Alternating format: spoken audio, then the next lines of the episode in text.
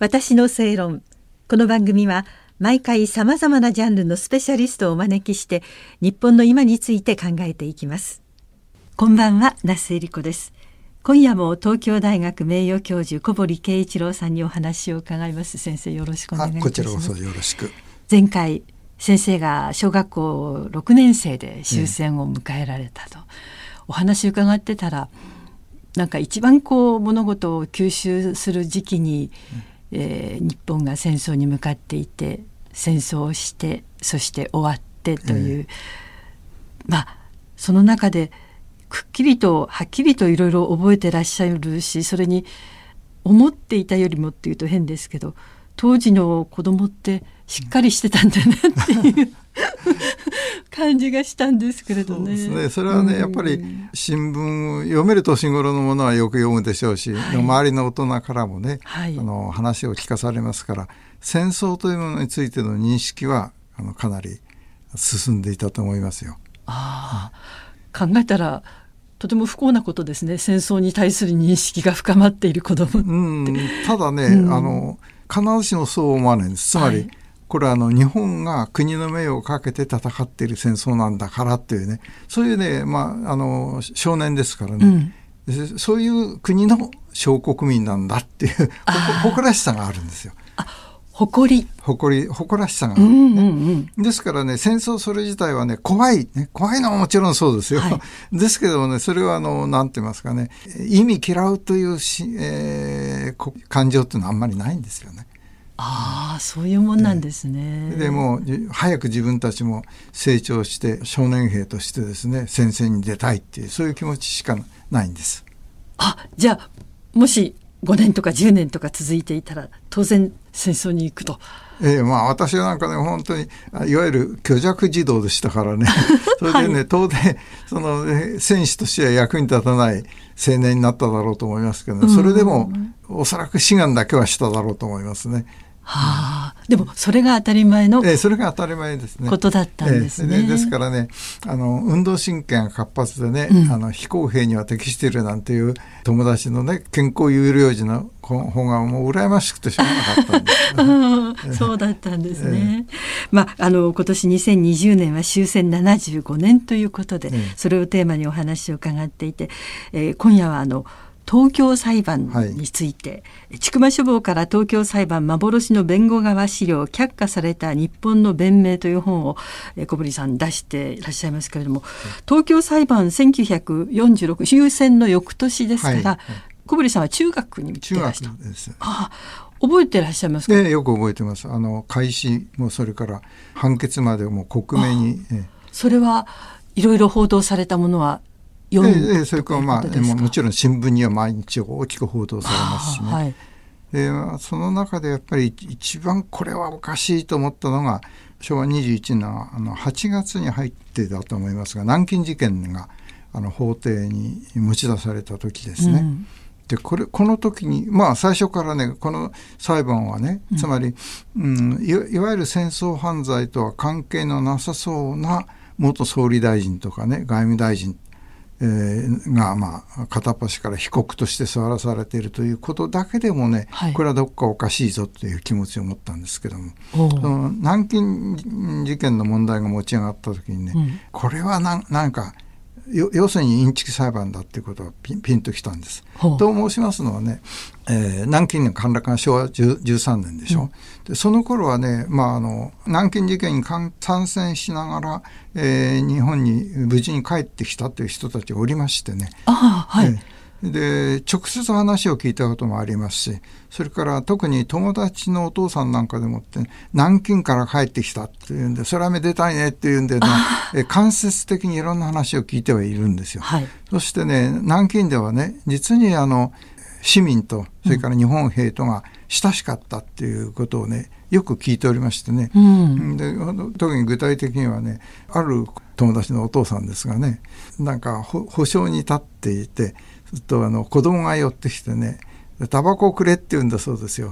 でねはい、ねだから怖い顔してやってねじっと睨みつけてやるとねあの白地に赤く日の丸あげてなんていうねそういう歌を歌い出してねまあその機嫌を取るんですね、うんうん、そんな話を聞いてるもんですからね南京でねそんな残虐な事件があったとは到底考えられない。それからあのうん、その当時はあの朝日グラフというのがしきりにいろんなあの、まあ、グラフの報道をしておりましたでしょう。あそこでもまあ要するに西親善のね最高の現場が南京であ占領下の南京であるっていうのはそういう印象でしたからね。ですからその南京で、えー、市民虐殺事件があったということは到底信じられないんです。うん、それからまあその証人に立つ人たちがみんなまあとにかくまあ怪しいなというねい？怪しいなっていうことはそれも やっぱり子供にわかる。ただし新聞はねそれ書けないんですよ。えー、東京様についての批判がましいことは一切報道の管制が敷かれていてある程度方向づけられているので、はい、プレスコードラジオコードっていうのがありましたでしょ。うん。はいですけですけどね、まあ、そういう新聞のえ、非常な苦心の表現でしょうね。それを通してね、なんとなくここにはインチキな裁判が行われているということが分かっていたんです。はあ、それは中学生でいらしてですよね、はい、例えばその周りのお友達とかとそういう話もしたりなさるんですかえーとね、それはあんまり覚えがそんなに、まあ、あの中学1年坊主ですからね、うん、それはもう学校の話が多くて、えー、新聞だねな新聞ので見た、えー、東京裁判の記事なんていうのはお互いの間には話題にもうあまりなりませんでした。でも小堀さんはすごくじゃあそういうことに興味がおありになって、えー、随分興味がありましたから、えー、克明に新聞はあの、うん、読んでいたんですよ。はい、それはつまりもう負けた途端にもう次はどうやって復讐したらいいかなんてことを考える そういう少年でしたからね。終戦というかまあ敗戦だったけれども、ええ、次は勝ってやるぞって思ってらした。そうそうなんです。お、ええ、はいはい。まあですからあの国内の雰囲気はまあどちらかといえば新聞報道に丸め込まれてというかそれに流されてしまっていた感じは持っておりますね。それでもう次から次へとのあの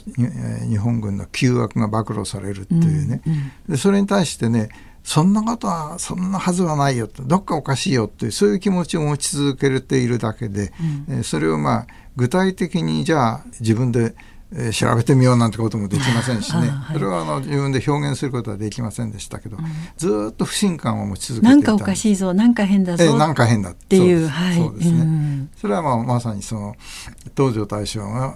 対応されるとかですね、うん、どうしてこの秀丸あの文丸のような人があの戦争犯罪を犯しうるんだっていうね、はい。えー、そういうまあ不条理っていうものはこれはあの感じており一応東京裁判というのは戦争犯罪を裁くということですから、えー、それなのにこれは政治裁判ではないか、う。んうんうん、それはあの子供にも分かりよく分かりましたから、はい、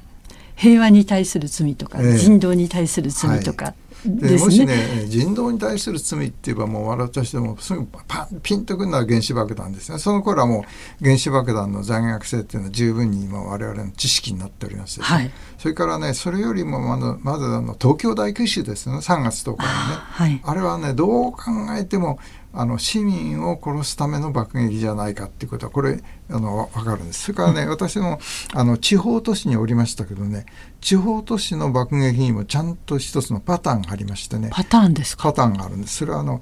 都市の周りをねまず空襲して、はい、火で包囲してしまうんですよ。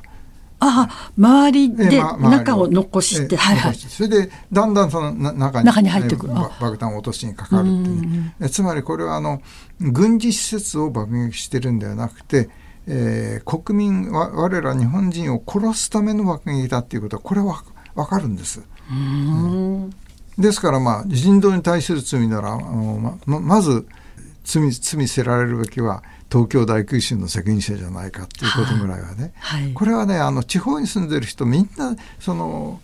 空襲のパターンを知ってますよ。まず退路を立っておいてそれから徐々に銃弾爆撃にかかるっていうね、これあのみんなみんな身を持って体験したことだから分かることなんですね。うん、そういうことで疑問をお持ちになっってっていうそれが中学生の時ですよね、えでもそれをずっと積み重ねて、はい、そして、えー、調べて、え、そして本もお書きになってということです。まあそういうことになりますね、うん、それでも随分時間が経ちますと平成7年のことですね、はい、あの平成5年ぐらいにその東京裁判のね却下未提出弁護側資料というものの存在を知りまして、はい、すぐパッと思い出すの奥野誠介先生なんかですけどね本当にあの本当はね僕らがやらなきゃいけないことを君たち民間人にやってもらってすまないねとおっしゃいながら あの本当にまあ財政援助をどんどんしてくださったんですね。本当にありがたいことでした。それでまあとにかく、えー、八巻本の資料紙を出すことができまして、うんまあこれもいろいろも思い出がありますけどそこはまあ省略するといたしましてね、はい、えー、それでまああの幸いあの抜粋本を文庫本にしていただけたんですね。はい、でその時もねあの、えー、講談社の学術文庫のにの担当の方が本当に理解のある言い方でしてね。あのえー、売れ売れそうもないけれどもやってみてねって言ったら「はいまあなんとかこれやってみましょう」って言って、まあ、出してくださいましてね幸いあの、うん、文庫本でのあのし、えー、東京裁判却下未提出弁護側資料の抜粋っていうのが、ね、15釣りまで出たんですよ。あ売れないどころじゃないじゃないですか。えー、そうなんです。はい。でまあ十分にね私もまあこれで目的が達成することができたなと、えー、えー、非常に今満足に思っていまして。それからまあその頃になってどうやらまあ15釣りでもってあの上殺は止まったようですけどその後なんか千曲消防さんも、あの文庫本を引き受けてくださるというようなことでですね、うん、まあまあこの面に関しては果たすべきことは果たせたという そんな感じを持っております。やっぱり必要なことですし、ある程度年を重ねてあの年月が経っていけばいくほど大事にして調べて忘れずにいなければいけないこと、はい、ということですものね。はい、ありがとうございました。次回もよろしくお願いいたします。東京大学名誉教授小堀圭一郎先生にお話を伺いました。私の正論お相手は那須恵理子でした。